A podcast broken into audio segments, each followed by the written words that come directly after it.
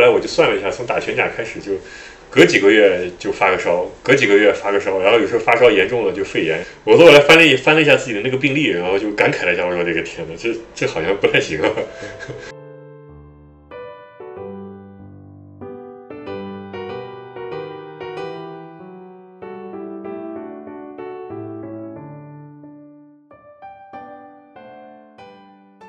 就是肉眼可见的，就是我们经常有些搞笑对比图，就拳甲前、拳甲后，就黑互相大家互相黑，然后都是好多人就是什么俊俊俏少年或者各种各样，然后练了拳甲之后就变得整个面目全非了。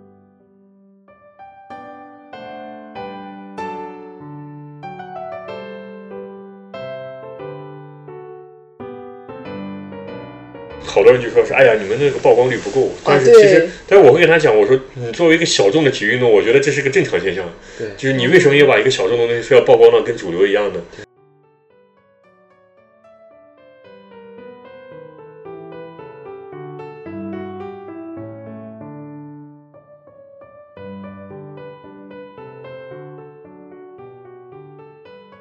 啊，大家好，欢迎收听本期越 Talk 越野的越野 Talk，我是深交。我是园子，今天呢，我们请来了一个运动员，真正的运动员啊。对。但是他是拳甲格斗这个项目的运动员。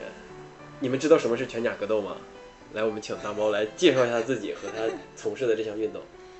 好，大家好，我是大猫。呃，然后呢，我的身份其中一个身份呢是拳甲格斗运动员，然后目前的情况下是在就是拳甲格斗有一个国际国有一个国际统一的组织，然后可以简称为大联盟。然后我们现在我现在其中一个身份呢是大联盟在国内的其中一支注册队，在上海的注册队半吨队的队长。然后也是拳甲格斗世界杯中国之战的中国队中国代表队目前的队长。好，那我们就先聊一下，就是这拳甲格斗这项运动，给大家先科普一下这个对这项运动的一些基本的知识。这项运动它在国外是起源的吗？还是嗯，对这个运动找正统的根源的话，然后它应该是在欧洲起源的。然后最早最早的源头就是中世纪，中世纪的时候那种骑士比武，就是咱们都知道，就是那种欧洲中世纪的时候，他那种骑士喜欢穿的跟铁罐头一样，密不透风的，对然后在那打。对，然后但是他们当时就是并不是时时刻刻都有战争，然后没有战争的时候，这种这种骑士它是一种它是一种军事贵族，他需要维持武德，他要维持自己的武力，然后你又没地儿去打仗，最后怎么办？他们就拿木头搭一个围栏，然后就在里边儿就就是大家关系好的，比如说这个骑士把那个公爵叫来，大家就在围栏里殴一场，殴了殴了，结果真把人给弄死了。后来想了想说不行，我们还得把我们得定一些规则，就是不能真的把人打死，打死就不不值当了。因为欧洲在当时打仗的时候，就是他们也是不流行杀俘虏的，就是所以他们就在研究，就说是这个武器是不是要钝化一下，就是不开刃了。然后后来发现这个尖头也会把人戳的，说要不要尖头也处理圆一点儿，就是最早的一个源头。然后当时的话是古德语叫 b o h o t 就 B U H U R T，、对。嗯然后它它简单连理解就就是指在围栏里边使用不开刃的武器来进行团队团队比武。后来这个运动就慢慢随着文艺复兴开始，然后甲胄慢慢也开始淘汰了嘛，然后火器也开始发展了。后来慢慢就就大家就不怎么玩这个东西了，对。但是后来的文献里一直有这个记载，然后一直到大差不多三十年前，因为官方说法应该是差不多三十年前，就在前苏联那边儿。然后当时这帮苏联人可能冬天估计没事干，可以唱二人转的？对他们 都分资料，然后就是你看知道，就是俄罗斯他们经常喜欢就是搞什么缺对欧蟹肉节，对对对过个蟹肉节，还有一帮人光膀子那个雪地里要打干架架，嗯就可能觉对得他们可能觉得光用拳头不过瘾，然后想想来点刺激的，然后翻书发现古代有个东西叫波混，然后让我们来试试吧。对，然后就差不多其实就是这么个起因，然后就因为欧洲他们也喜欢搞复原嘛，就对虽然那时候是嗯苏联时期，但他们也喜欢搞那种重演和复原，拿那个历史什么什么时期，本来也有这种文化基础，所以后来就他们就开始摸索这个东西，大家差不多摸索了三十年到现在了，基本上就是已经是一个全球就完其整实虽然很小众，但是在在全世界其实已经是一个非常规范的运动。那它赛事体系具体的都是呃对就是什么世界锦标赛啊，什么国家国际锦标赛之类的，呃有这种吗对，它基本上是这样，就是国全世界的话，你要看拳甲格斗体系的话，就是目前嗯最权威的一个体系就是 HMB，嗯呃 Historical Medieval Battle，就是嘿这个就是就 HMB 这个体系，就是 HMB 它有一个国际协会，然后这个国际协会呢是零九年成立的，零九年的时候就是就是俄罗斯和乌克兰的一些，嗯就是以以这两个国家为主啊， 就目前苏前联也是吧对对对对，以他们为主，然后他们跑到列支列支敦士登登记了一下，嗯嗯，注哦，册了这么一个跨就是无国界组织，然后就是作为一个赛事联盟嘛，就相当于就相当于什么注册了一个非法呀，或者相当于这种性质，对，就开始搞这个东西。然后从一零年开始就是开始办这个诸国之战，就是 Battle of the Nations。嗯嗯，一零年开始办第一届的，就是这个比赛就是相当于就是全甲格斗的世界杯了，因为在这之前和之后，就是目前为止界就只有这一个比赛是以主权国家为参赛单位嗯哦，来来报名参加的，因为其他的任何一个赛事，不管它规模大还是小，就是难度大不大，它都是以俱乐部或者是以国家为局限的。哦，明白。对，就是有这样一个组织为核心，然后以这个组织为核心，然后就是慢慢又发展出来一些大联盟呀这些之类的性质，然后就是平时的一些俱乐部联赛之类的慢慢发展起来。那现在国内呢？嗯，国内的话，就是像 HMB 这个体系下的话，目前国内有六支队，嗯就是这六支队，就是就是中间再插一句吧，就是 HMB 这个体系，就是它跟俄罗斯另外一个就是很硬核的赛事联盟，它算全世界规模第二大吧，WMFC，就是他们两个联合起来成立了一个大联盟，叫薄荷 league，就是成立了一个大联盟，这个大联盟就是专门就是就是专门搞俱乐部联赛的，就是全世界的俱乐部联赛。哦，然后就是你在这个联盟下，你可以去注册自己的队伍，当然它有要求，就是你不能瞎注册，你随便注册一个，然后他回头审核不通过又给你掐了。嗯对，然后你得有比赛，对不对？然后你得你得有实体，就是你这个队到底是在全这个在哪个国家的哪个赛区，哪个赛区哪个国家。就是我们目前的话，就是按照咱们国内的话，就是国内的话，就是我们现在成立了一个相当于联，就是就叫联合会，呃，全甲格斗中国联合会。然后这个联合会呢，就是专门是跟 HMB 那边签了授权协议，就是他们认可我们是在中国，就是在国内是有钱有资格和有有有有，就是有这个代理权吧，反正差不多就这种词儿。理解，对对对，然后就是来来来总揽国内的这个事儿的，嗯，对，然后在这个联合会下呢，然后我们有六支队，这个六支队里，这六支队里面有五支是注册在就是大联盟下面的注册的就是俱乐部队，对，然后为什么是这样的？就是先说一下，就是说是，呃，北京有一支队是北京红星队，然后上海是半吨队。呃，然后苏州和重庆合起来注册了一支队，叫鸳鸯锅队。那平时呢，他们是以两支队的身份，就是平时苏州的这个呢叫巨叫巨浪队，然后重庆的这个叫老火锅队，然后成都的叫一船一船队，然后那个广西南宁那边叫狼狼人军团队，就嗯哇是，大概是这几支队，就是目前是这几队，然后其他还有一些就是像那个湖南、湖北啊，然后也包会括有是吗？对，包括上海、上海其他地方，然后就是也有些队在跟我们接触中，就是有一些他可能已经有一些规模了，或者有一些他只是刚刚开始，只有一两个选手，对，正在慢嗯慢接触中。对明白。对，然后就是目前国内大概是这样一个情况。我很好奇你们这起名字都是 怎么起啊？嗯，这个这个就是我们这帮人起起起名字，从队名叫，然后到选手的外号，都都特别的都特别的没有规律，然后都是完全就是肆意而为的。也就比方说，就是其实最早国内最早的队就是北京的红星队和上海的半吨队，嗯，然后这两支队其实缘起于都是老虎奔，都是虎奔，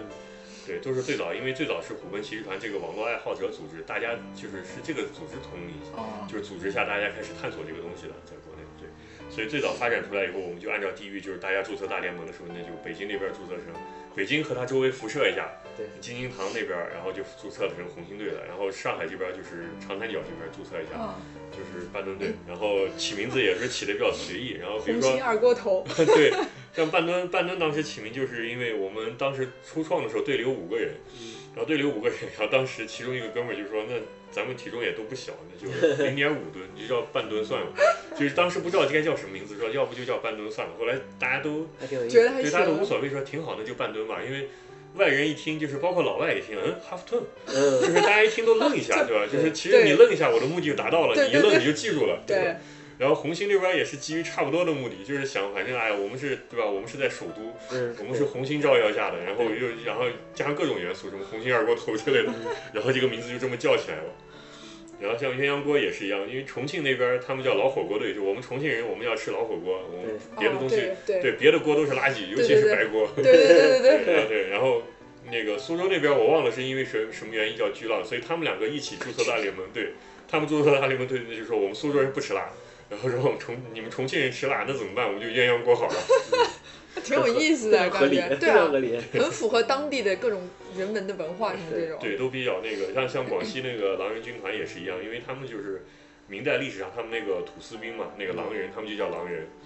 那如果想要参与这项运动，就比如说你平常你你们要做什么样的训练吗？这个的话，说实话，就是如果你严格按照一个就是一个专业的队员，我们先不说职业吧，因为现在这个这个这个这个运动没办法实现，对，暂暂时时不能啊职业对对，化。不能职业你化。说按照一个专业的运动员要求的话，其实其实每个星期过得还是挺痛苦的，因为你你你除了维持你正常的工作生活，就是你你得维持一定量的训练量，因为就是这个运动其实是就是可能有些朋友可能没看过，但是你网上可能搜一下也能看到一些视对频，就是你可能能直观的感觉到，就是你就能感觉到这个这个东西很暴力很硬核，他需要穿着很重的装备，然后又拿着很重的武器，还要不停的在互相互相的殴打厮。杀对，嗯对，你要还要不停的互相殴打，这个这个体能消耗非常严重，就是他对你的，就是他对你的，就是集中在无氧这块的话，你的无氧耐力和无氧爆发力，包括你综合的这种身体身体素质，就是整个要求都比较高。就你喜如果你只是随便玩玩，那那无所谓，但是如果你想把它打好，那是确实是得每个星期你你你你是确确实实得花很多时间在训练这个事情上。对。那你们训练是专门就比如说会大家会聚在一起，有人带着训练，还是大家就自己各各自练啊？嗯，就是拿我们半蹲就对半对吨半半吨吨这边对举例吧，拿嗯半吨这边举例吧，就是我们的基地其实不在上海，我们的基地是在桐乡，就是上海旁边。嗯嗯，嗯，高铁四十分钟，其实比去浦东机场还 快，因为但是但是那边物价便宜啊，对吧？那边房租物也价便宜是吧？比比上海比上海物价折了一半以上呢。然后然后然后那个地方，而且辐射长三角很方便，是就是苏州的和那个杭州的过去都很快。对，然后像我们就是平时就是举个例子，像我和另外我们有一个叫吐司，另外一个人他也是在就跟我一样都是社畜对吧？都是中年社畜。然后我们的话就是，比如周一到周五，周一到周四这样子。自己安排好，就是把把个人需要练的那些东西都练好。就是你今天需要去健身房撸铁，去需要就要要要练最大肌力或者怎么样。然后你明天可能是要练一些耐力的东西，或者后天你练一下自己个人的一些就是就是一些基基础基础的东西。对，反正你自己排好。然后比如说像我是周一到周四在练，然后周五会休息一天。然后周六周日呢，一般就是说是尽量就是大家就是尽量能去就去，大家都到基地去聚在一起，然后再在一起训练。就一起训练的话，就是有的时候可能是有的时候可能是不穿甲，但是进行一些就是身体上的对团队的配合或者是经验经验技术交流，有的时候穿甲呢就进行大实战，对，就是大概是一个这样的节奏，基本上就是平时自己练，然后周末聚在一起练。你给介绍一下这些兵器或者是甲的一些种类啊，或者是什么？哦，对，就是就是这个东西它的规则是，就是它原则上，因为这个东西其实是从欧洲的这种比武发展来的嘛，对，所以他对自己的时间段限制就是欧洲的那个所谓的中世纪时期，就是十三到十七世纪，然后他这个规则就是通行到所有的队，就是说你如果要参。就是如果你要参参加比赛置办一身行头的话，你就是你这个装备就是必须是十三到十七世纪之间的，然后某一个固定的地区的，比如说我要中中国，我要东亚，那就是十三到十七世纪时期中国这边的一个，或者是蒙古地区的，或者是什么，就是或或者是就是这个这个金帐汗国呀，或者之类的，嗯对对对，或者明确到就是什么法国之类的这种，对，就是这一个地区内的，然后你你的这个装备的外形，就是它不管你这个东西就是你的内部结构是怎么样，因为它是个现代运动，对它里面的甲它不对可能就说是完全按照古代那样子做，对，就是说是它不管你的内部结构，就是说你的外观外观上一定要符合这个整体的造型，然后如果你这个造型上就是你你你你扮演的这个地区，就是你这个造型地缺乏相关的部件，比如说咱们咱们古代其实是不太就是一般都是开面盔，就是我们的脸都是露出来的。对啊或者很少有，就是说把脸像欧洲那样，就全副是整武装个的盖起来的，对，对，或者尤其像我们的手也是一样，就是我们好像不太有那种，就是专门会给做一个手上的那个，手套是吧手套对对对，一个一一个那种金属制的那种啊手对护套。那这种这种情况下呢，它就允许你就是使用一些就是使用一些折中方案，比如说我们戴的这种中式的头盔，它就在我们的面部就是用用那种就是那种钢条，就是焊接制作很厚的这种这种栅栏。嗯，这种这种网状的网网织栅栏，就是保证你能看得到，然后但是又能保护面部。那网织栅栏，你就让光露了明晃晃的栅栏也不行，因为你的历史上是没有栅栏的。嗯所以呢，就是这个栅栏你必须要涂黑，就嗯首先要涂黑，就视觉上不能太显眼。其次呢，最后你拿块最后拿块史实的布去把它尽量遮一下，嗯，遮到鼻头这个位置，就是尽量就只露眼睛，知道吧？鼻头这个地方以下尽量用布遮着。你像比如说像我用的话，就尽量用黑布，就是一黑布也不惹眼，这样一遮，就是其实你你说面上面部蒙蒙黑金这个东西，其实你在就是世界上任何一个地方，你在古代，比如说你你要你要想安静点行军或者怎么样的话，对其实也都是说得过去的。对，对，它会有些折中方案，像手套也是一样，就是你你就它就会，就是就是乌克兰和俄罗斯的假匠搞出来的东西，就是他们用一些他们做成那种鳞片结构的这种铁手套，就看上去防护也也还不错，但是看上去是鳞片结构的，似乎感觉就是很对对，对，如果一个就是一个中中式的造型，或者是一个蒙古的造型戴着，也能解释得过去。你是搭掉了，它是它是不突兀的，那就那就行，你就用这个。它就是，反正它的一个原则就是，第一就是一定要安全，就是你的全身都得覆盖甲胄保护。嗯，然后第二的话就是说你得符合十三到十七世纪这个外外观的造型要求。哦，然后其次呢，就是说是它对于防护也是就是就是一些主要的防护范围，就是我们肉眼可见的一些地方。你比如说，就是包括包括像裆部，你也得你也得有完善的嗯对裤裆，对，对，完善的裤裆你也得有，然后腋下的话是没办法的，腋下属于进击部位是没办法嗯的。对，腋下就像一般像腋下或者大臂的内侧、腋下，然后还有那个大腿后侧、大腿后侧和膝盖后侧，就这些地方就是暴露的，但是其他地方基本上都要被包覆起来。哦，明白。对对对，那你们等于一个队都要用一个一个国家的的那个穿就是装备对吗？不可以说，比如说我可能挑的是十七世纪或者十六世纪的一个欧洲的某一个地方，然后我可能选中世纪的这种，这样这个是其实是不可以的。我这个其实是可以的，那可以的呀， 对，就因可为以因为串串开的。啊对，因为装备是自筹的，嗯，对，因为因为哦这个东西是装备自筹嘛，选手装备自筹，你不可能就是这装备也很贵，你不可能要求就是说是大家好不容易攒了钱买套甲，然后必须全部统一了，那哦也那是肯定对。所以装备这个东西是自筹的，就是就是就是说是你喜欢什么，反正你自己你自己按你的要求达到要求就行了，你你自己花钱，你自己你自己定你喜欢的样式。但是呢，比赛的时候你一个队是要有统一的罩袍的，就是穿在最外边的那那件、哦那件罩袍，对，罩袍要统一，这样的话就可以作为你们队伍的那个统一标识。罩袍，哇塞，听着除感觉了除了对除了这个对呀、除了这个甲仪之式感外，好强啊！对，兵器是不是也是随意啊？刀、枪、剑、戟，嗯，对，它这个武器就是就是跟甲一样，就是它武器的话是有一是有一套很成熟的规则哦，就是从它的外形，它外形也是一样，就是你的外形首先得是。 得是就是十三到十七世纪历史上出现过的，对对而且不能是有争议的，不能说我找了一张古画上看了一个非常奇怪的东西，然后又没有出土实实物证明，然后你们国家的那个相关的其他史料也也不没能有佐证，对，你就找了这么一张图上面一个很奇怪的东西，你你非要说拿这个打，那肯定也是不能通过的，你得没有争议。对，然后其次呢，就说是他他从就说是你不管是锤锤类也罢，还是单手单手的刀剑，或者是双手的刀剑，呃，或者是双手的斧头、单手的斧头，然后到到那种双手柄的各种武器，或者到长杆木杆的这种武器，就是各种武器，然后从它的柄的长度、刃的长度，然后各个部位，包括它的重量限制，都有很详细的规定，它有一张完善的图表。嗯你按照那个图表里去来，就是按照那个图表去走，基本上就不会有什么问题。就是他把他把这些东西已经规定的非常详细了，好细致啊！对，真的然后就是你想使用一个武器，比如说我想用青龙偃月刀，就是当我们第一次出去的时候，我当时就很二的拿那个就弄了个关刀出去对。 你想用这个关刀，那行，你就是按哎参考相关条目，就是你这个东西在它的在它的分类里属于 pole arm，就是属于长杆武器。嗯属于长杆武器呢，长杆武器就是比如说长杆武器它的长度就是一米呃一米二五到两米二之间，呃，就这个长度它有限制，一米二五到两米二之间。然后你的柄必须是木质的柄，不能是全金属的。嗯当然，全金属你也做不到，因对为啊它有重量限制对，。你也拿对对对对，然后就是，比如它的重量是二点五公斤到三点二公斤之嗯间，你不能你只在这个范围内，保证在这个范围内。然后什么圆头圆脑就是必须要倒角，不能有尖锐的边缘啊，什么这些这些就不说哇了。，对，然后也不能有过于危险的部位，就是有一些武器你看上去，比如说像狼牙棒，这个武器怎么看都很危险，你没有办法我去是动狼牙它，棒，对对，所以你就不能用这个东西，因为它你没有办法让它安全。哦，就是它有一个，就是它的边缘，就是武器的这个所有的这个攻击的这个边缘，必须要处理成至少两毫米以上的圆润边。嗯，然后就呢，尽量到身上到肉的时候对不会对对产产生那个对，然后然后其次呢，就是所有的尖，所有的尖你必须必须处理成至少两厘米直径的圆弧，嗯，就是两厘米直径的这种圆弧。所以这样的话，你你你做不出这样的狼牙棒来。 对对，做出来可能是个锤 子，对不对？其实你做到最后就变成欧洲 的那个，所以欧洲的，所以欧洲的叶锤是可以用的。对叶锤就是它一它一一页一页的嘛，一个一个，哦然后你可以有那个处理成圆弧，这样可以对拿，对就相当于你可以把它理解为相当于变形了、钝化了的狼牙棒。对对啊。对对对那那要这么听起来，就是从听视觉听听觉感觉是在是不是其实危险危险系数并没有那么高，但还是说其实只是听着感觉好像不危险，实际上打的过程当中还是会有对，危这险这。个东西是这样的，就是这个这个这个东西，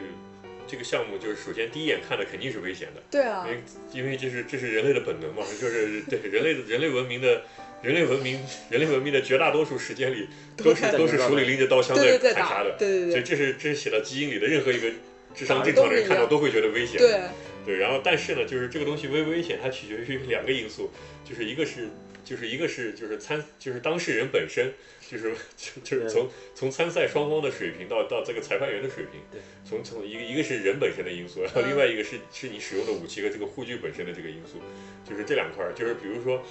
就是国外有一些不太规范的赛事，然后它它就是它的史实审核也不太严格，然后我们不会去这种地方，就是它史实审核也不太严格，它的安全防护检查也不太到位，然后呢就会有人穿的这种就是完全看上去，比如说什么破铁皮随便掰了掰就去了那种对，然后然后结果对方用了一个武器又是不不那么安全的武器，这跟检查的时候可能又粗心大意了，这个武器可能就是可能边缘有点过重啊或者怎么样了，那你哐哧一下下去，那可能甲也坏了，人也伤了，对这种事，然后裁判可能裁判又是一个裁判又是反一应个。慢了，对裁判又是个咕咕咕裁判，然后他在旁边半天没反应，然后打完以后他过来怎么了？哦、 你受伤了？啊你们是啊 OK，听到有这样是吧的事情是吗？ 呃，对我们我们是确实听到过，我没有亲自见过，啊但是我们听说过有这样的事情。对，那你在你比赛过程当中有受过伤吗？呃，不可避免的受伤了，因为因为你被因为你总会遇见比较那个对，因为你被毛子围殴的时候， 这个实力有代差的情况下，你是不可避免的会受伤的。哎，有没有打着打着打急眼了 的那种？呃，打急眼的情况不太多，就基本上在这 个在这个场内，就是人还是比较理智的。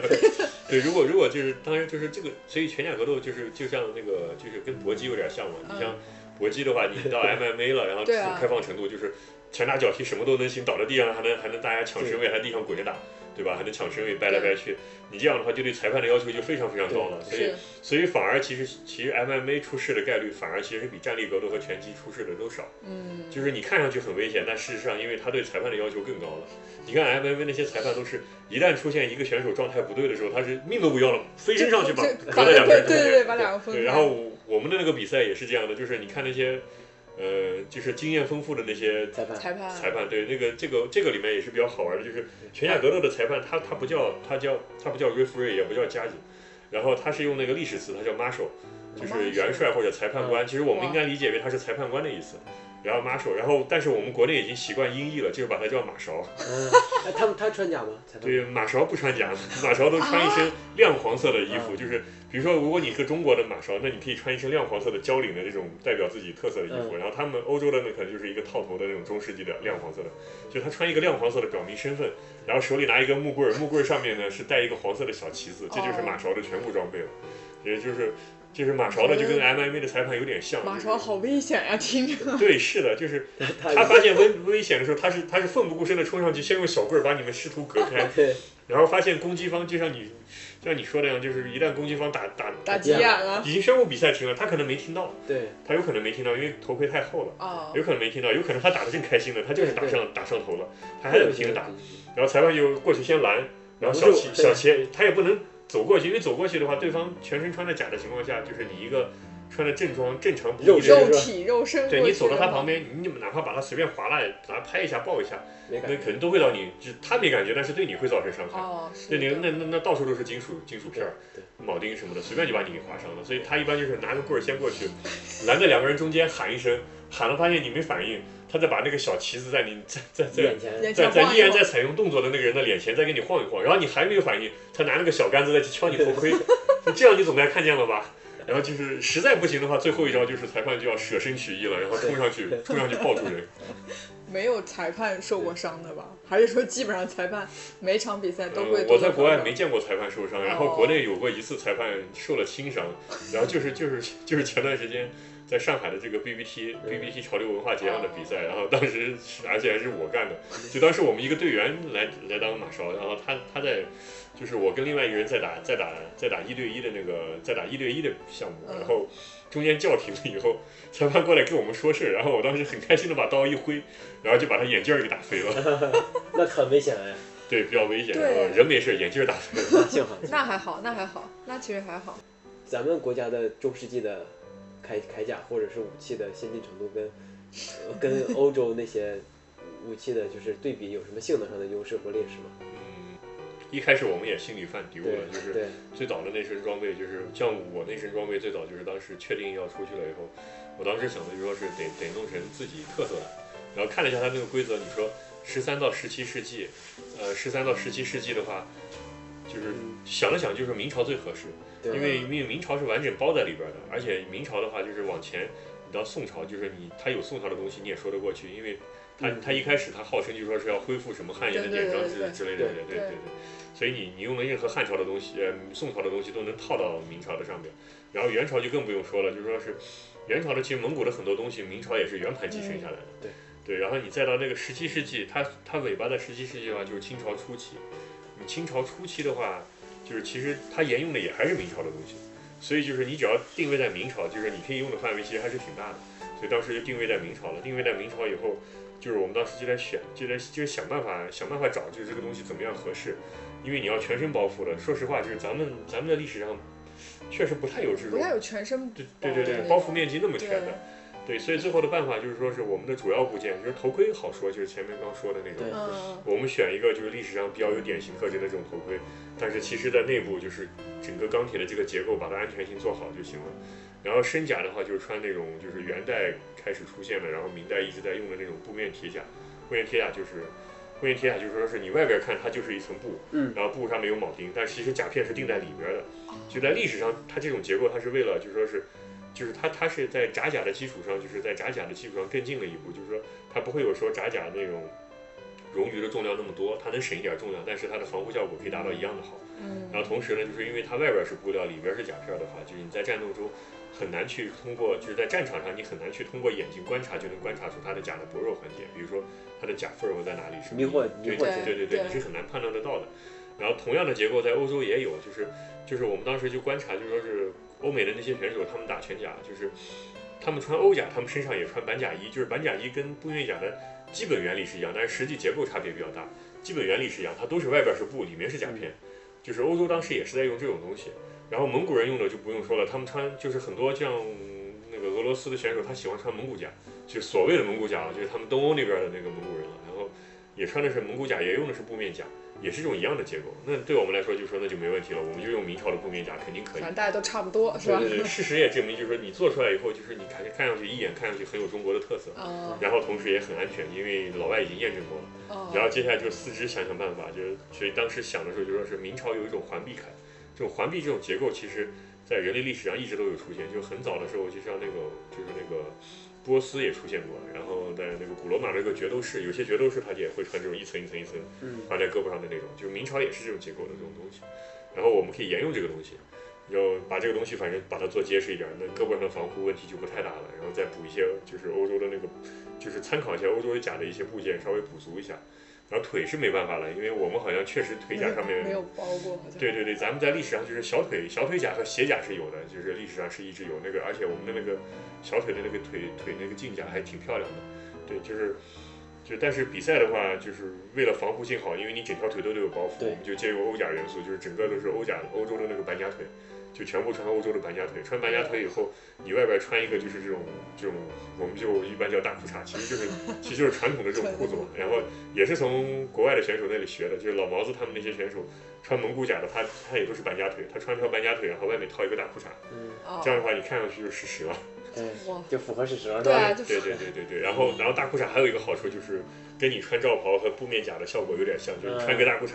然后他看不出来你这个腿甲到底哪里有问题了。对，对对，他想攻击你的时候，他也不知道哪个地方就是比较薄弱，至少他瞄不准。也是个掩护的作用对嘛，对就是对。但那这一套甲要对，多少钱？ 你刚才说也很贵嘛啊，数量级数量级就行， 对，就是你可可以用于比赛的。嗯，可以用于比赛比较安全的话，差不多得两万起步。嗯，哇，对那穿上得多沉呢？就是大概嗯，甲的重量的话，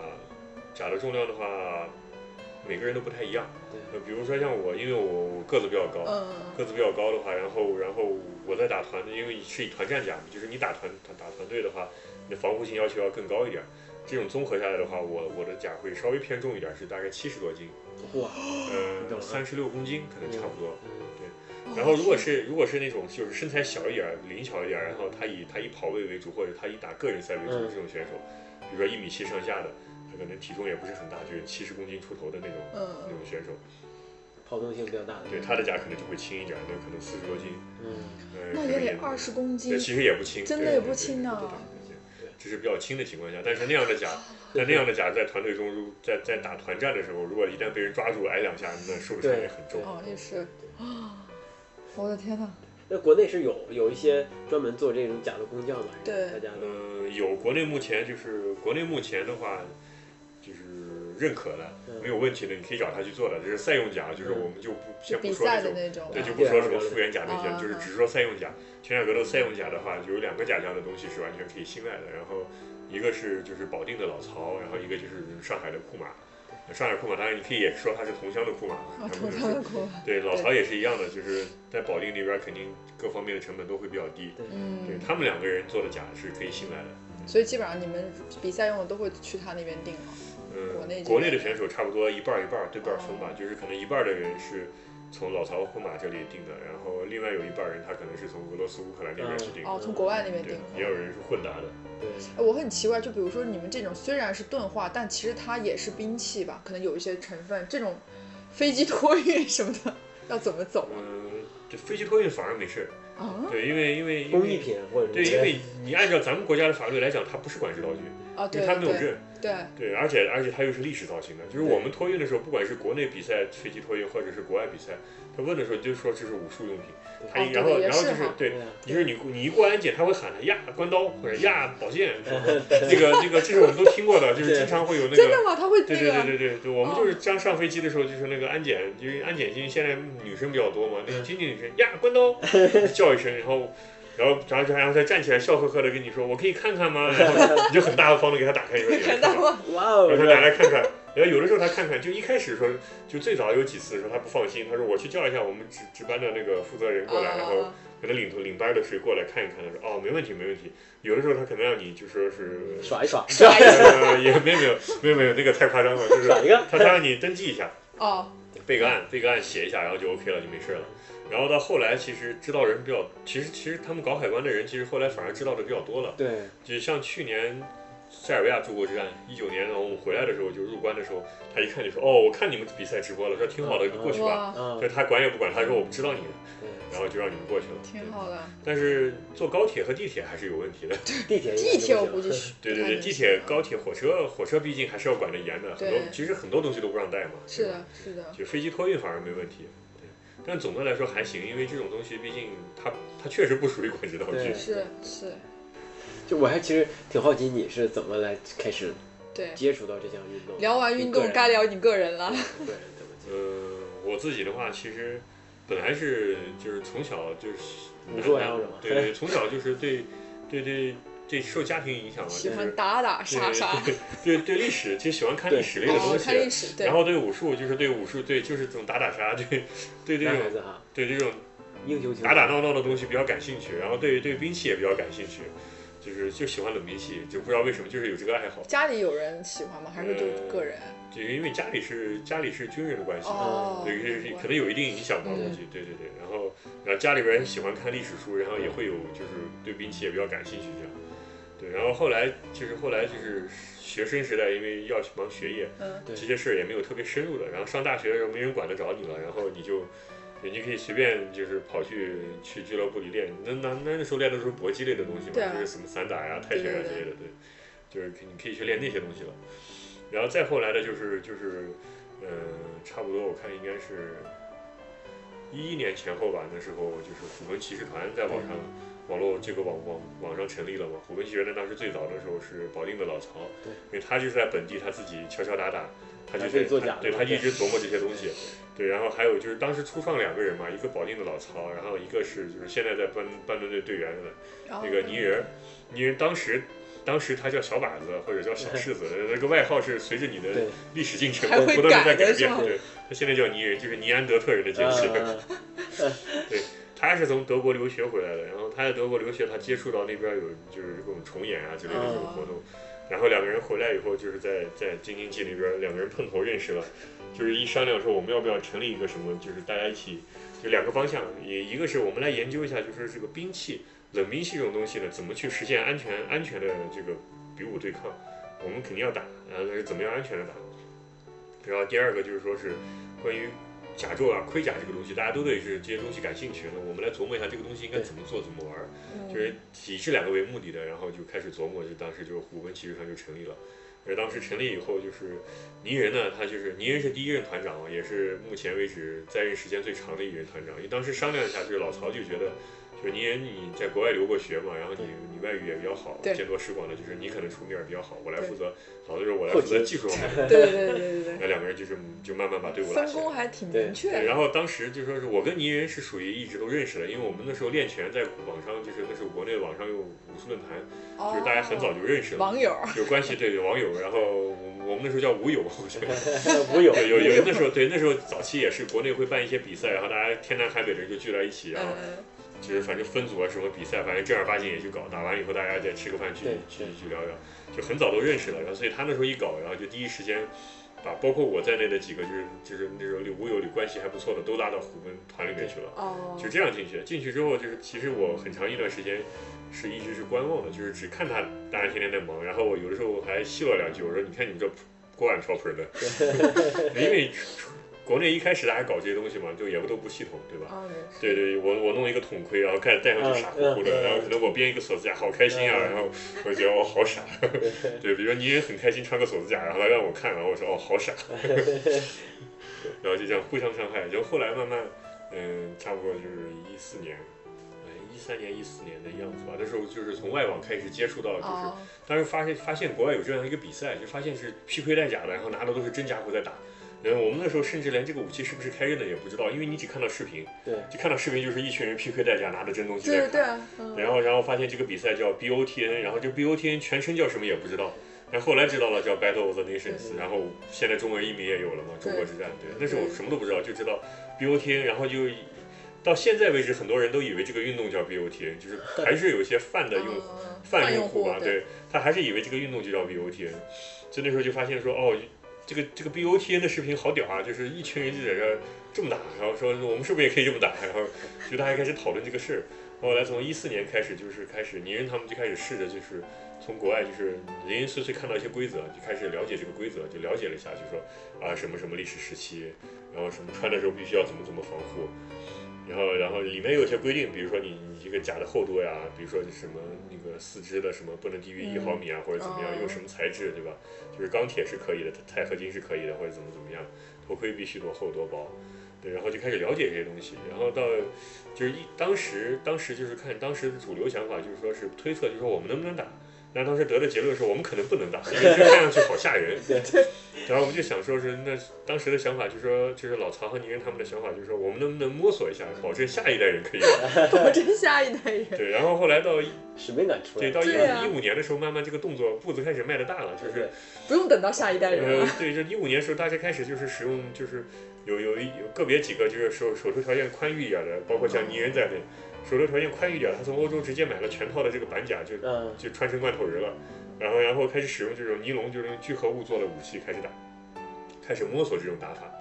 然后最快的速度是到一六年的时候，一六年的时候就是，啊、我是在这段时间就慢慢就是也开没始入坑了是吧？就慢慢开始掺和，但是我我是始终没有去参与这个就是穿甲打的这个环节，啊，对，始终还是一个无甲兵机的这个范畴，就是可能戴一个击剑面罩，身上带点护具，然后使用这个尼龙武器，我们打个点，就是跟击剑还跟是肉搏上的对那种，跟击剑和剑道很像，就是说我们哗我我我打到你了，好好我赢了我就得一分，哦，还是一个这样。其实因为冰机其实现在发展的也很多样，但是它跟拳甲格斗是完全不同的体系了嘛是。的，嗯对，，当时是比较就是混在一起玩的。然后后来就是，然后到一六年的时候是是一个转折点。一六年的时候，先是那个，呃，爱沙尼亚那边的一个队员，还有以色列队的队长，然后两个人先后因为工作原因去过北京。嗯，然后上海这边是那个美国队的副队长 Richard，然后也是公出，他跑到就是来上海，所以就是我们刚好北京、上海两边就是虎贲的这些人刚好都接触到了，对，就实际接触到选手，你真正见到他人了就不太一样了。他跟你见了面以后，那他出来出完差他没事了，他跑过来找你们，然后跟你们就是就对见了面聊。但当然他们他可能有的带东西了，有的没带东西，他可以给你讲一讲，就这个这个运动到底应该是怎么样的。甚至包括我们，就像 Richard 当时就是手把手的给我们教了半天这些嗯一些基础的东西哇，应该怎么做怎么练，有一些基础的练法。然后我们拿一些我们自己做的一些锅碗瓢盆给他看，然后他就看看说你这个怎么这个怎么怎么可以，那个怎么怎么是不行，啊哪些需要防护，他就给你讲一讲，这样讲了以后，这个步子一下就快了。对，然后快了之后，就是当时就是这些人回去之后，就是给 H&B 就介绍了一下说，中中国国有的这样的对，一说个，中国开始有人搞这个东西了，说我们要不要正式接触一下？然后当时，因为这个 H&B 每年它是要开峰会的，每年差不多差不多就是十一月份上下吧，它都会开一个峰会，就是全球峰会，它选一个，一般都是在欧洲选一个地方，然后各国代表过去一下。哦所以他当时给我们发了个邀请，就问我们说有没有兴趣来开一下一六年的峰会，我们是在米兰，在意大利米兰开会，然后当时就就是大家讨论了一下谁去。其实那时候泥人已经就是泥人这个人是比较神奇的一个家伙，就是他早年就是非常热衷的在推这个东西，还一度就是他一直非常热情的要把我拽进坑里头，然后我一度就是我告诉他我说我不花钱，我不想花这么多的钱去去去买一身买一身铁放在家里头占地方。当然这个话后来就真香了，对，当时我是坚决不同意的，我说我不想花那么多钱去弄这个铁，我有这个钱我我干我什么不行啊？花给小孩不行吗？ 对，然后然后然后，但是到一六年的时候，泥人后来因为工作啊各方面的原因，就是他那时候管的事儿就是已经不太就是他不太掺掺和这些事儿了，他后来。就是尤其到后年，就是在一七一八年开始，他他更多的想作为一个选手，就是他只想单纯的体验殴打别人的快乐。对，所以就是当时一六年说要开会的时候，大家就想就是谁要去谁要去，然后当时北方那边的话，就是当时就确定说是银月需要去，呃，银月也是现任的湖北体育团的团长，嗯，对，然后也是目前就是国内就是拳甲格斗中国联合会的一个总裁，哦就是 H&B 那边任命的，就是他是一个负负责责人，人负责对，人总负责人，对，然后就当时确定北京那边是银月区，然后上海这边呢就是库马要去，因为库马库马就相当于是在江浙沪这个地方是一个最硬核的一个玩这个东西的人，他是他是一直就想打这个东西，他是目标非常明确的。然后，然后库马这个也多说一句，也是个非常逗的哥们儿，就是他一米九五，然后将近三百斤，但是当时没有这么重啊，现在慢慢长起来失控了。然后就是他是一个非常硬核的，就是一直就是他跟老曹一样，就自己摸索这个东西敲敲打打的。但是他稍微不太一样一点，就是他之前就去欧洲旅游过好几次，他也有就是他去的时候他就想办法去跑人家店里面，嗯就是相关的一些东西他去看一看。就是他他也稍微接触过一些东西，他也自己在摸索。然后他他的老爷子刚好是就是在是一个钣金技术非常非常牛逼的人，刚好就是看不下去的时候给儿子指点一下。对对，对所以就说是他也是有一定的基础，就是他也是一个非常硬核的，就立志要打这个东西的人。哦所以当时他就要去，他要去，然后当时在上海这边，因为我跟他算就是要烧，就一一见如故的那种好哥们儿那种 那种，就是他想去，然后他就问我，他说我，他说我的英语我我我不对自太己的英语不是很放不太心，自我说信可是问题是我对我的英语也不太放 心，然后我说要不我就陪你去吧，哦然后呃其实我当然本来本来是不想打这个东西的，但是我想了想，就说是这事情也挺难得的，然后家里也比较支持，就说难得嘛，就是你们还能听得挺开心的，就说对你啊一个普通人突然代表代表中国在某一个对领域去开会，这个事儿挺开心的。对然后 对，所以最后好就听啊， 所以当时就一方面觉得这个事是个就是是就对你的人生来说是件挺有意思的事情。嗯，那另外一件事就是，也是确实是因为泥人当时也说了，就说是，就是反复给我灌迷魂汤，知道吗？我希望你入坑，我希望你入坑，我希望你入坑。然后库马又就要说是你陪我去吧，你陪我去吧。然后我说好好，那我们就去吧。然后当时确定我们三个，结果最后呢就是银月，嗯，他那边北京嘛那边很多工作就是有些工作性质不太一样，所以他他他没去成，对他临了了，他最后去不了了，没办法，最后就我跟库马去了。然后就是那一次算是我真正把我拽入坑，就是实际把我拽入坑是去米兰开会。哦，然后去的那几天里面，然后就是经历了一个暴风骤雨般的一个洗礼，因为你去了以后发现，就是被被被那个被这个比赛，就虽然你没有看到比赛，只是在开会，但是被那个赛场完，被那个赛场完全给，就是被那个不是赛场，就是被这个被这帮被这帮打拳甲的这帮鬼佬， 这个完全给完全给感染到了，就是他们是极其的热情。而且是发自内心的热情，还是发自内心的开心，就是他们看到中国人来参与这个事情，是发自内心的好开心啊那种感觉。就是打这个东西的老外，他们都是就是他们算是就是他们是属于就是比较传统的，对，然后对传统文化也会比较感兴趣的人。然后这种情况下，他一般他一般对就是对于中国的文化他是充满敬意的，一般性。所以我们去以后，他们就特别特别开心，而且加上就是。因为中国战历史上已经好几年没有出现就是东亚人队伍了，对以前有日本，嗯，以前有日本哦，但是日本不玩了，这个队不纯，就是说这个队最早建立起来是一个美国人去的，这个美国人到现在还是那个美日本的那个美国人到现在还是日本的负责负人。责人，就他们队里面一半儿，至少一半儿队员是外国是人各个国家的老外，在在日本工作的老外，然后日本人又不是又又不是主力，然后他们玩了玩儿也不玩了，不玩了，然后因为打不出成绩，老被人虐，然后最后就又跑去参加就是其他赛事，就是其他不规范赛事。后来不规范赛事再玩一玩，发现还是玩不出来，然后现在就最近两年干脆不出去了，哦就在日本自己打表演，就是挣点门票打打表演，自娱自乐了已自经我。有点放弃了，对，而且一直也不纯，他不是一个纯的东亚人的队伍，嗯， 所以老外看到就说，纯东亚人对我来了，对，会有可能会有纯东亚人的队伍来，了他们非常期待。对啊，然后尤其对去了以后非常奇怪，你说就是去开会以后，老外一看中国人，来两个中国人，然后一个一米九三，一个一米九五，啊，哇，太爽了，对啊，一个一个一百九十多斤，一个两百多斤，这是啥情况？ 他们该想这是从哪儿来的两个他们就觉得 很特奇种人啊怪。吧？这是然后他们说，这好像跟想象中的中国人不太一样。对然后，然后他们就是当时就是他们在感慨说，哦，世道变了。你那你当时去参加那个会议的时候，就感觉他们，比如欧洲那边大概平均年龄都是在一个什么样的一个范围？平均年龄就是二三四十、二三十岁为主吧哦，就二十多岁、三十多岁的，很基年轻本上还是以哦。这个为主。但是对四四十多岁也有，不太多。对，高矮胖瘦也都是各不一样。但是当然就是，毕竟打这个东西的话，体格都还是可以的。对，也就是那几天之后，就是确实被感染到了，然后也看到他们很期待，对我们真的是很期待。然后大家玩的那几天处的也挺开心，玩的也挺开心的。然后后来想了想说，这个事情还是得当当回事来好好做一下。然后后来就认真考虑了一下，然后决定入入坑。坑 的。我估计大猫当时心想，完了，面都已经见过了， 然后然后就就开始训练，就开始比赛，就出国开始比赛了，然后当时有一件事还就是就是有点有那么点刺激到了，就是当时从米兰回来之后，就是你还在兴头上的。对，我们当时有一个朋友，就当然这是都是自己哥们儿嘛，说话就是无所谓的，反正就只有什么话就直说了。他当时就说牛吹完了该兑现了吧，然后哇然后我当时一想，哇，我当时就摸着胸口想了想，哇，这确实是啊，牛吹完了该兑现了。无形的压力有一种。对，尤其当时 HMB 当当时就是有一个负责人，就其中一个跟我们说话的一个负责人，他叫 Pavel，他是个乌克兰人，他当时就跟我讲，就是最后一天，呃，很认真的跟我们讲了半天，他就说，他说当然，他说你们来开会，我们很开心，说但是呢，就说是。我们不奢望你们明年就能参赛，嗯，呃，因为这种东西很多国家开过会以后都是开了会以后就没下文，或者开会过了很久才来，就是这个东西毕竟各各自有各自的情况，但是我们还是非常希望你们能来的。嗯，然后这是很很语重心长说了这么一番话，其实当时我也觉得挺触动的。我觉得这个事答把应你了，把这个事当成个事，咱们我也不能跟你说死，对吧？你你你你既然说了是这样的，那我也不跟你说死。但是我觉得把这个事我们当成个事来做吧。回来你才开始买的假嘛，嗯，回来以后我开始找资料，然后就跟库马商量，就是我说我要我要明朝的样式的假，嗯，然后库马说我不懂，你给我找资料去，找来我来做。对，他说外观的事你你看好，看好以后安全的事我来给你保证。 哎，那你们俩这个搭配也挺好的。呃，对，还行，就是对当啊时，所以当时这个磨合的过程也挺痛苦的。然后还好两家住的不太不太对远，对，呃两家的直线距离两公里。然后那时候啊就是非常愣，非常愣，就是经常干的一件事情就是下班了，跑到他家去，啊、穿一某一两个部件他做好的，然后我就穿着以后再步行回家，通过这两公里的路来磨合一下，看哪里有问题。有的时候可能这儿磨破了，那儿磨破了，或者这儿瘸了，然后再回去再给他说一下感想，然后然后一早上上上班之前再给他送过去，然后晚上了下班我再过对去。对 对，哇塞，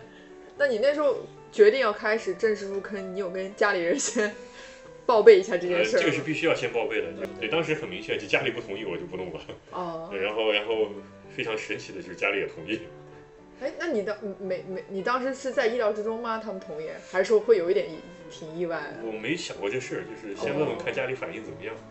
对我，因为没有特别强的偏执，只是觉得，就如果我不能去打的话，那我就尽心尽力把能帮的事儿给大家对搞好也行，对对吧？对对，然后没多想，然后没想到家里也比较支持。你是一个游游戏设计师是吧？对我本职工作是做游戏研发，然后是做美术嗯方面动画动画设计的。对。哇，那应该项目来的时候，应该有时候会很忙吧？对啊，对，就是加班没日没夜的。就这个事情，在之前很长一段时间是比较困扰我的事情，就是 就是你你就是这种训练，训练这种东西，它跟你锻炼身体，它是它是有区别的。对，就你锻炼身体，它是它会促进你的健康，但事实上，如果你进入某种专业程度的训练的话，它是会损耗、透支你的健康的，就是嗯，你需要恢复，对对你需要你需要恢复，你需要摄入和恢复，尤其恢复很重要。嗯对但是但是你 但是你又在加班儿，你就没有时间恢复。对啊，对，所以你的睡眠不足，然后你又天天坐在那儿加班，然后你又要练，那这样的话就导致你容易生病。所以就后来我就算了一下，从打拳甲开始就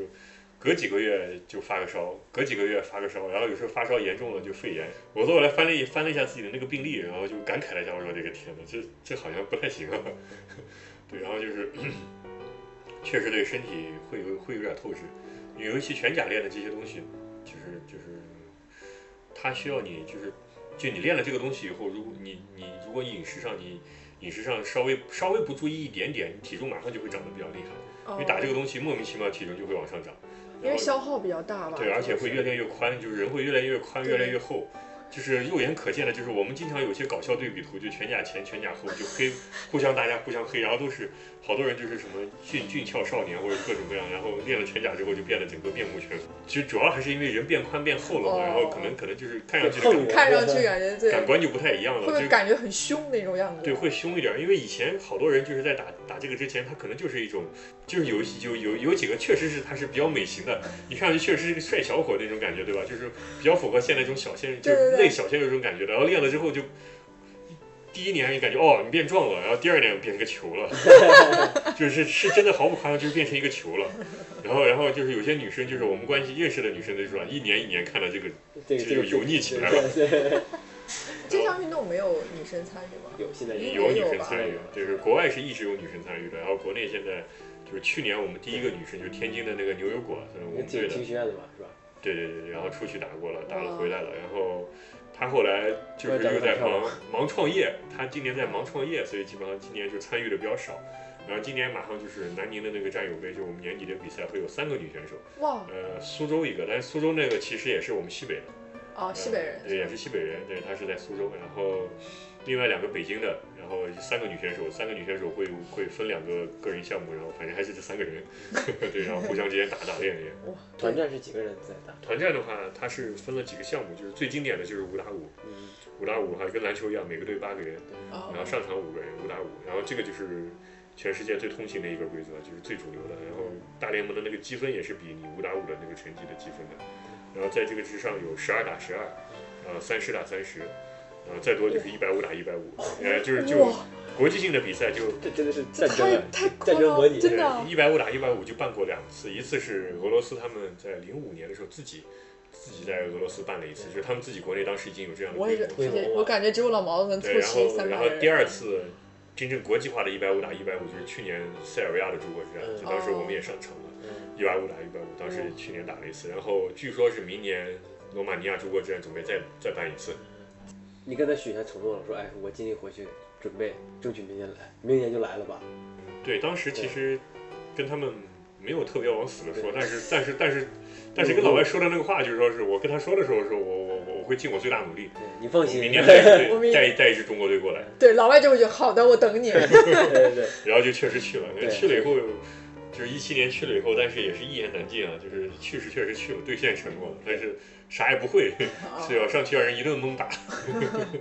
然后回来以后发现不行，这个不能光是去了，还得打，还得打好，然后就开始重新思考这个东西到底应该怎么打。那你为了第一年去之前，应该也准备了很长时间吧？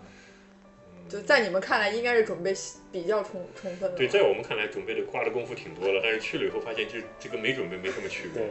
对。对，就是你对甲胄的理解，对吧？哦你对个防护的理解，然后哪里该有，哪里不该有，然后有些东西，就就就举一个最简单的例子，就比方说头盔，对吧？我们头盔，我说啊，我们这个要实时，就是中式的，可能这个样子，可能那个样子，然后去了。去了以后发现，就是人家赛场打了这么多年了，就他对头盔的外形，就虽然是尊重于史实，但是他会他会服务于比赛，哦，因为服务于比赛，明白比如说我的头盔不能有太明显的凸起物，不然的话我我就我打打打的缠斗起来了，大家抱在一起了，我随便抓你个凸起物，一脚把你摁到地上，你想我抓一个凸起物，相当于咱们相薅相当于头发，大家 对，就相是当于大家薅头发一好样。的，对我对哎那你说那样的话你怎么办？所以你看有经验的人，他都一般不给留留留不给自己留刘海，或者干脆剃光头去打。对对就对是对流氓一般都平头是吧？对对，流氓一般都平头。然后，所以你说打拳甲他也是一样，他们头盔都尽量就是说是你看到它是史实的，但他他在史实的基础上，他尽量已经做到就是没有什么没有可以没有什么可以下手的地方。它两个方方两个作用，一个作用就是说是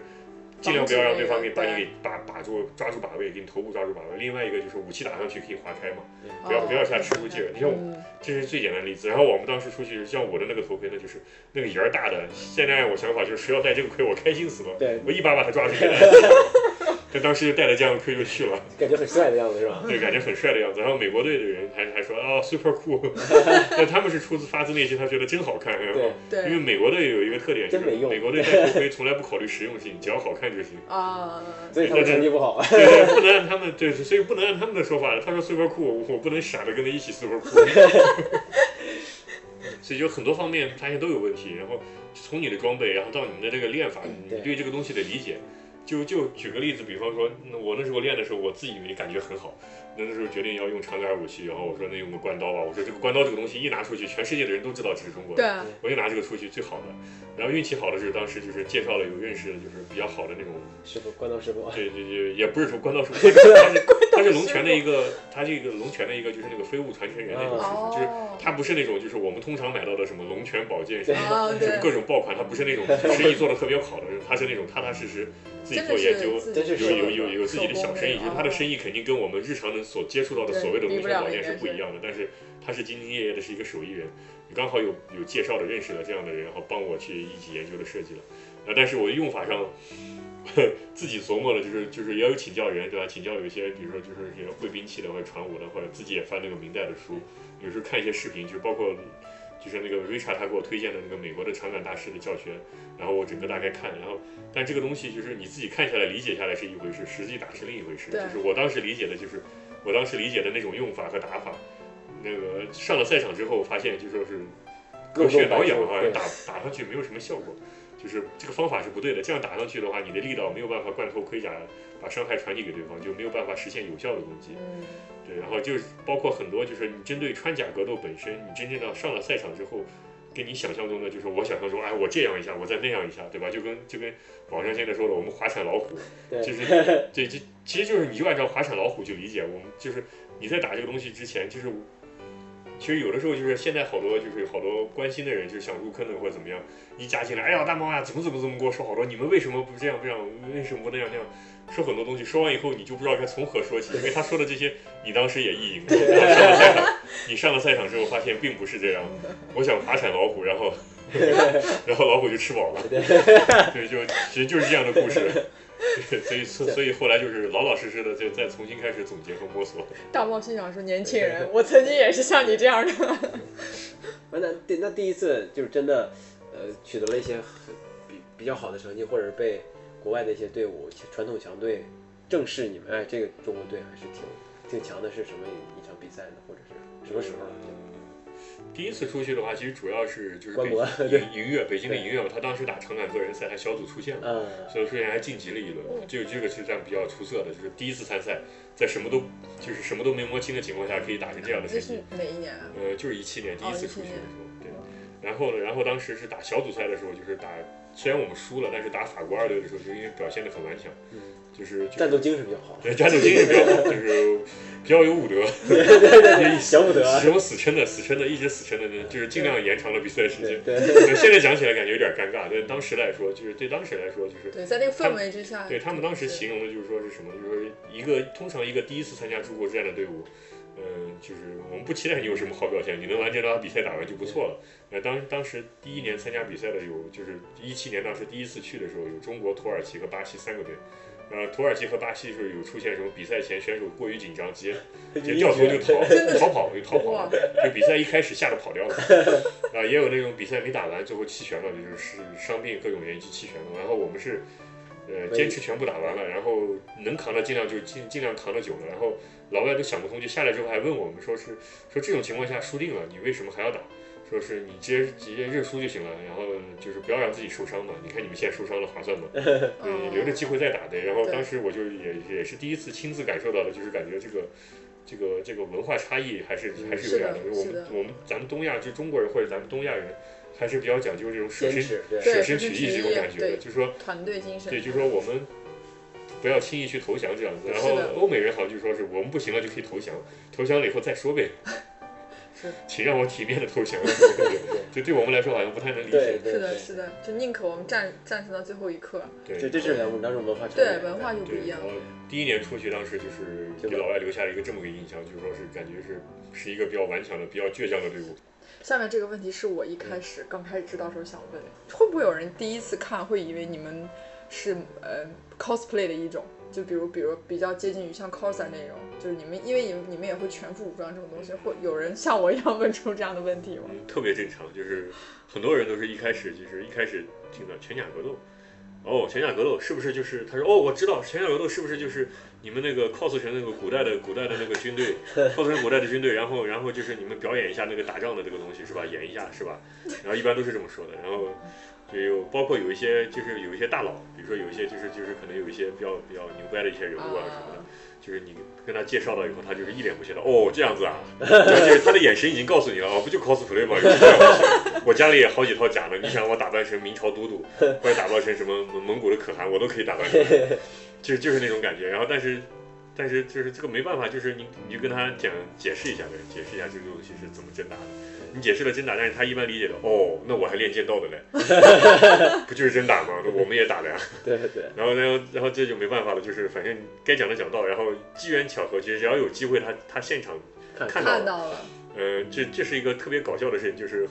不管是任何人，就是普通人或者说是大佬或者什么也罢，就是就是当你发现这个人他不理解这个东西，或者他理解这个就是 cosplay，或者他理解这个东西嘛，不过不过如此对嘛，对对我也练什么什么什么对，我也练什么什么，对对，就是他一旦现场看过比赛之后，就必须是现场，这个前提一定是现场就。跪了， 现场看完之后，比如说一回合之后，他看完一回合之后，然后他就跑过来再跟你说话的时候，他的眼神已经完全都变了，就是他从之前就哦，就是哦，不就这样的嘛，然后就那种眼神，然后就是我操，是这样的吗？ 然后就是夸夸打脸，对，就是他的眼神就完全变了，但是觉得好可怕，说你们是真的往头上蹲啊？真的是我往觉头得上就是夸夸打脸应该对，这是。个这个对这个说的最多的就是这句话，哇，所以它真的是体育运动吗？就在你们自己定义来看，是体育运动，我们我们给自己定位确实就是体育运动，就是就是这个东西是这样的，就是其实有的时候，因为这个东西本身毕竟它有一个它它确实有一个外观扮演的成分在里面，对对吧？它确实有个外观扮演的成分，所以它不可避免的，比如说会一些，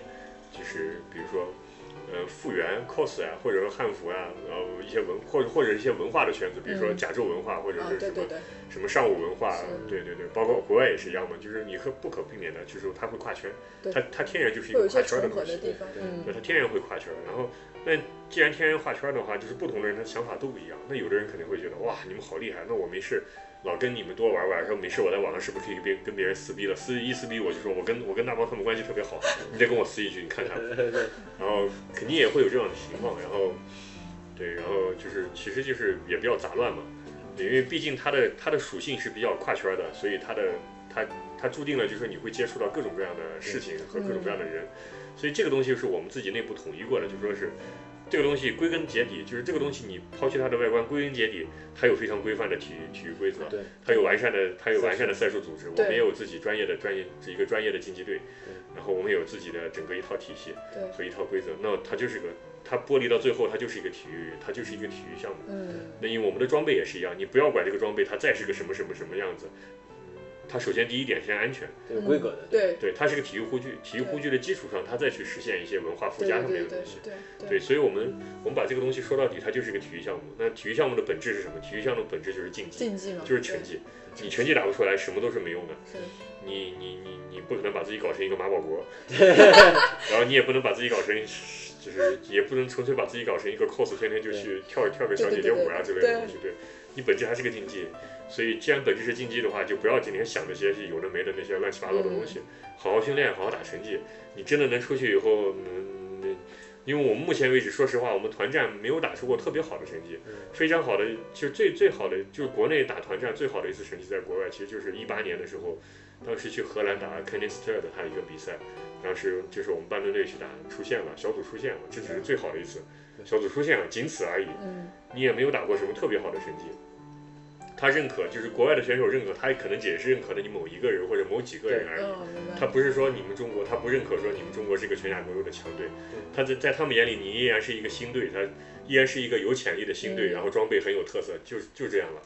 对吧？然后你说到底，你还是得把他成绩打出来，你真的能打到你别人都认可你是世界强队了，那你那到那个程度上了，当然你的价值体现出来了，那有些人管不住了，你想去玩点什么花的，我也管不住。哦，对也是对。那其实大家都是在各行各业去干，都是干各种各样不同的工作的，对吧对，然后有有最沾边儿的，比如说像广西的那个狼人军团那边，他们的他们的选手是以职业运动员为主，或者职业运动员或退役运动员为主的，哦，呃，确实都是以前就是打 MMA 的，或者打打就是打散打或者是拳击，他们那边可能相对来说比较沾边一点，然后嗯，其他就干什么都有，有有像我这样的就是做美术设计的，对然后而且还搞美术类工作的还挺多的，就这种哦，这种设计狗对天天伺候甲方爸爸的人对还挺多的对，然后还有还有声优，啊嗯，当配音的，然那后这就是哎，那就 cos 是圈了是对吧？啊，就就算对是跨圈二次元跨圈圈了了，对对对对，跨圈了，然后。还有那个有有有有规规矩矩，就是就是就是就是规规矩矩在银行呀之类的，还有一个公务员儿也对有，哇，对，也有做生意真的，嗯的是各各各种行各啊各业学生也有，啊的，但学生相对来说偏少一点。这个说到就是目前一个发展情况，就是目前可能就是很多人没听过这个东西，或者他可能只是偶尔看到过一两次这个消息，他不太了解。但事实上对我们来说，就是说是它作为一个超级小众的运动来说，它在国内其实已经已经做到一个超级小众的运动该有的一个生态圈。哦其实我们已经实现了。哦就虽然说这个生态圈是没有钱的，就是大家还是在砸钱，它还是以投钱为主的一个生态圈，但是就是这个生态圈已经转起来了，就说是你缺不缺选手？不缺选手。我们缺不缺新人？不缺新人，因为我们现在还有大量的新人没有消化掉。嗯，对，就就是一个是把自己的心态放稳吧，就是好多人就说是哎呀，你们那个曝光率不够，哦但是其实啊对，但是我会跟他讲，我说你作为一个小众的体育运动，我觉得这是个正常现象。对就是你为什么要把一个小众的东西非要曝光到跟主流一样呢？可能我的想法不一定对，但是我觉得就是你一个东西它之所以是小众，它肯定有它道理的嘛。它如果没这个道理，它就不是个小众了。对对，对，所以就是说，我们先把本职做好，就是你先踏踏实实把对东西，就是把把该有的硬件建设全都做好。打打铁还要自身硬嘛。对，就是如果比如说成绩真的良有好人真的有人就是有资本进来了，愿意说是我们就像当年搞有不人来投钱钱，就像当年有对有人当年投钱愿意把把电竞做起来，那做哎做之前的十几年里，那些打电竞的人多惨啊！那对个那个对有对一上吃了上顿没下顿的，天天天天被人天天说往巴黎不务正天业，对。 嗯吃泡那面那我们相对来说，这个比这个环境好太多了，对吧？嗯我们我们是非常灵活应变的。那实在经济情况不太好了，或者怎么样的，我我暂时退身，或者我我我我稍微收敛一点，对吧？我缓过来以后，我再继续打。我觉得你心态很好啊，这心态是被磨出来的，差不多吧，是被磨出来的。因为你你你就是刚开始也从想从对你你从你不太想打这个东西，你觉得好费钱，对然后到后来你进去了，进去之后参与到这个东西了，然后你享受到了，就是说实话，你确实享受到了一些东西，比如说你你去开会，对吧？你肯定出风头了嘛，对吧？对大家回来说哦，好厉害，大猫你去开会了，哎对呀，然后就发一个视频说大猫你那个英语还挺好呀，跟老外侃侃而谈 谈，笑风生。对，哎对，然后后来你又出去比赛说哦，你大毛你看你好风光呀，对吧？你你被法国人围着砍，你还一那么一直坚持。嗯，然后就是到现在还有的人，就是有的人见第一次见了面，他还跟你说，他说我当年看了那个直播了，然后当时你说实话你没享受到，你享受到了，对吧？然后你也会你也会有飘的时候，你也会很开心的时候，但是你也发生过很多插曲，就比如说那那就那就有的人看到了以后，他会动各种想法过来接触你，对他抱着哦不同的目的来接触啊对你，包括你的队里的人，他也不是每个人都是一起都是齐心的，对我们也有过人离开我们，就是他就觉得太苦了太累了，我为什么天天练这个跟毛子打，对我去拍个抖音他不香吗？对哎对，我我去我去改工，以抖音网红为主的路线，我就也是我就哈嗯天天就耍就行了，我天天就是表演就行了。我表演好了以后，我粉丝粉还丝上多去了，，嗯，那我就变现去了嘛。对，那这样多方便，我干嘛天天把自己练的那个，那练练练就伤了，练练练就伤了。对，然后就是这样的人也有，然后也有也有跑过来以后，他想的就是，有的人想的就是他他觉得，哎，说就你们这些人嘛，反正啥也不懂是吧？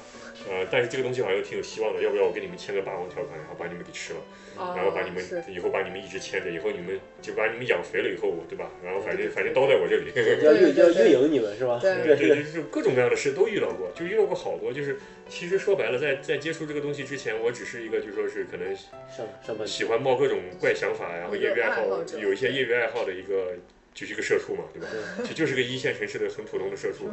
然后但是接触这个东西以后，这个一线城市的社畜，一个普通的社畜，然后突然就是乌七八糟接触了好多东西。我说实话，花了很长时间去沉淀这些乱七八糟的信息和这些经历，然后，然后包括就是你去赛赛场打比赛的时候，呃，你顺境就不说了，你遇到逆境的时候，就是打到你怀疑人生的时候，赛局不利到怀疑人生的时候，或者你受到一些伤，你你怀疑到这个伤会导致你的，甚至会不会影响你下半身的下半下半身的正常生活对，然后你会去思考很多事情。就是就是有的时候就就是之前有一次比赛的时候，是我在场边坐着一直不说话，就是肩上扛着武器就坐在那儿不说话。然后我们国外关系比较好的那种选手跑过来问我，跑过来好几次问我说你怎么了？说你你笑一笑行不行？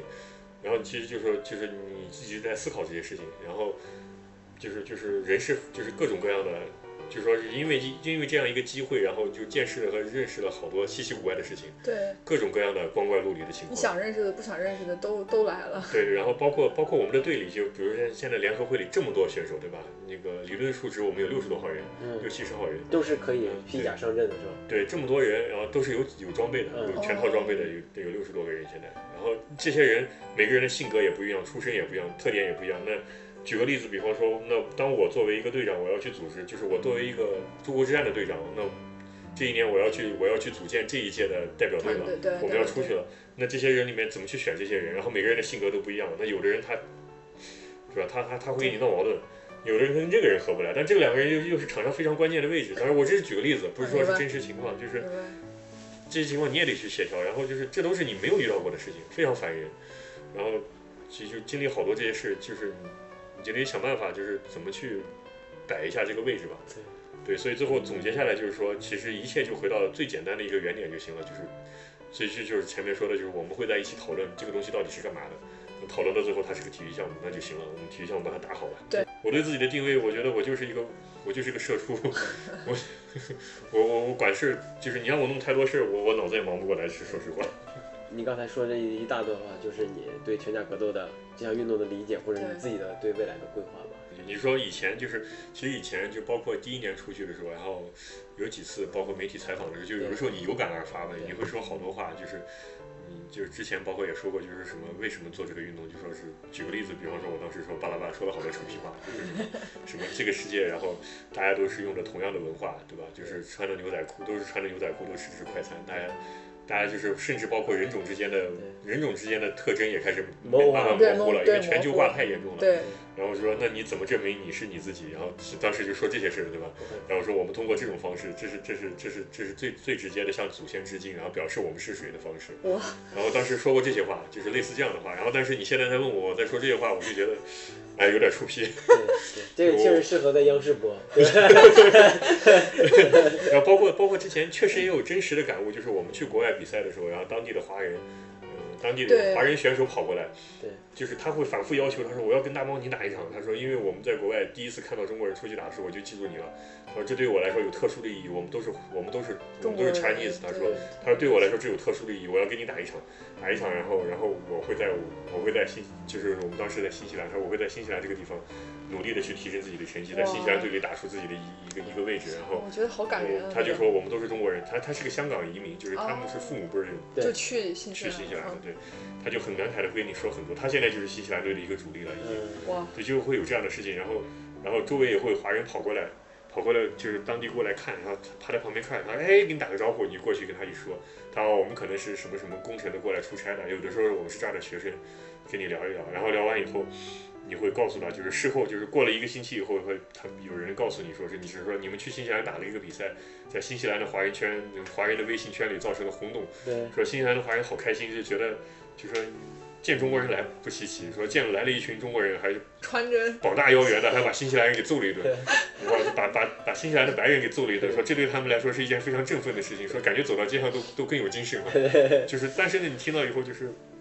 就会有人在，也会有人说，就说是，他说你不知道我们在当地的环境里会有多压抑，或者怎么怎么样，就说你总感觉是低人一等的，对，所以他们就是他们看到这种东西，就说是这种东西没有什么钱，对吧？我不是我不是说是我们拿了多少钱来到新西兰了，然后啪钱的抽到抽到白人爸爸的脸上，对，啊，也没有这样的事情，对吧？对也也没有说是我们一下什么飞机、坦克、大炮的航空母舰开过来把你新西兰给围起来了，也没有这样的。然后，然后，但事实上就说是通过这种方式，不知道为什么就是在精神上让大家觉得就会让人觉得很振奋。但这样的事情我就是也有也有这样的因素，但是我觉得还是把这些全都刨掉，就是你自己到底为什么，就是归根结底还是把这个东西打好就行了。对对，玩玩这种运动的，对传统武术，像马保国这样的，有什么看法吗？那就是跳梁小丑之类的 吗？打这个东西，就是首先要肯定一点，就是这个东西本身在现在它发展了三十年了嘛，对，然对，后它有一套自己就是打的方式，就是以俄罗斯那边为核心嘛，就俄罗斯那边的教学团队，而且它确实属于叫什么当代武术的一一种吧，对对对吧？因为它已经有一套自己非常成熟的，就是基于基于这套规则和这套打法之上的一套非常成熟的技术体系了。对对，啊它已经有一套技术体系了，然后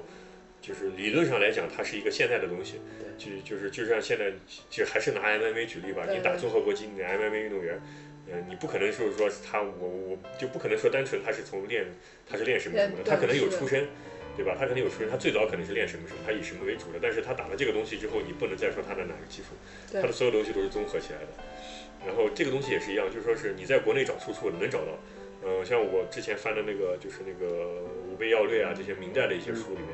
那里面讲到的就有一些就是，他就讲了一些战场上就说那种常服，战场上用的一些东西，他常服里那些讲的那些用法，那些挥动挥动那些姿势，啊，他讲的一些东西，那讲出来以后就跟就跟拳夹里面我们用那个常服长嗯，长杆武器打人是一样几的，啊可以说几乎是一样的，几几乎是一样的。然后，比如再比如说像那个就是拳甲那个美国的那个长杆大师 Jeffrey g a r l i 然后就是我是最早就是他给我函授了一些，就是函授了一些他的一些技术体系，他技术体系的一些东西。然后我们国内就是我们有一些认识的，他有一些是就是有一些师承的，就是明确师承是是货真价实的那种师承的一些嗯传武的一些人。嗯，那我做这些东西咚咚咚弄完以后，他嗯他愣一下，他说这个好像跟我那个一模一样嘛，他把他的东西做一遍。啊，哦我，去看一下，哦，一样的，确实是一样的。嗯，什么发力方式或者是对对对对对对，然后，然后包括像我们，像去年我们还请那个乌克兰那个明星选选手伊戈尔，伊戈尔过来给我们做培训课，我当时在南京，呃，不是不是，又说当时在那个苏州哦嗯给我们做了三天的培训课，然后当时培训的那三天里也是，就有人做了这个动作，嗯，这个好像是我们那个什么拳里面好像我见过吧，嗯，就是就是人的身体结构是一样的嘛，都对一个脑袋、两对个手、两个腿，对所以就是你能，就是在在相似的环境下，就比如说披着重甲去格斗的情况下，你能做出来的东西肯定是有相似性的。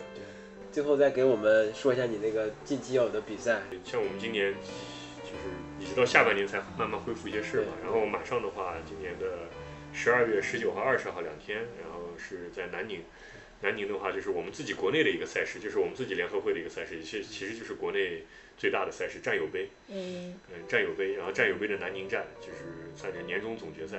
然后这个比赛就是国际上的两个赛事联盟都是授权过的，然后成绩会公示，然后积分整个都会记在内，然后同时这个比赛的结果也是明年中国之战的中国代表队的一个选拔，嗯，也是作为一个选拔依据的。然后这个打完之后，估计大家就是就年底忙一下年底的事，嗯过个年，嗯对，然后开春以后可能再组织上个一两次合训，以后明年的中国之战是七月份在罗马尼亚。哦啊，，这个对我们来说就是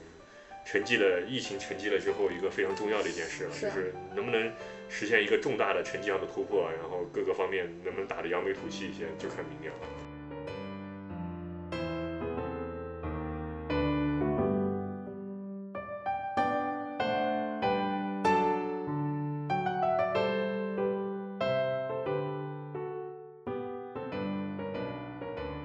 以上就是本期节目的全部内容，欢迎大家在微信公众号、新浪微博、喜马拉雅 FM、荔枝 FM、小宇宙 App、苹果播客以及 Spotify 上订阅收听及关注越野 Talk。我们下期再见。本期给大家推荐的音乐是动漫《乒乓》的主题曲，而这是松本大洋的作品，讲的是两个天才遭遇磨难并最终得到成长的故事。我非常喜欢这部作品，虽然画不很清奇，推荐大家去看。 「君の声が聞こえる」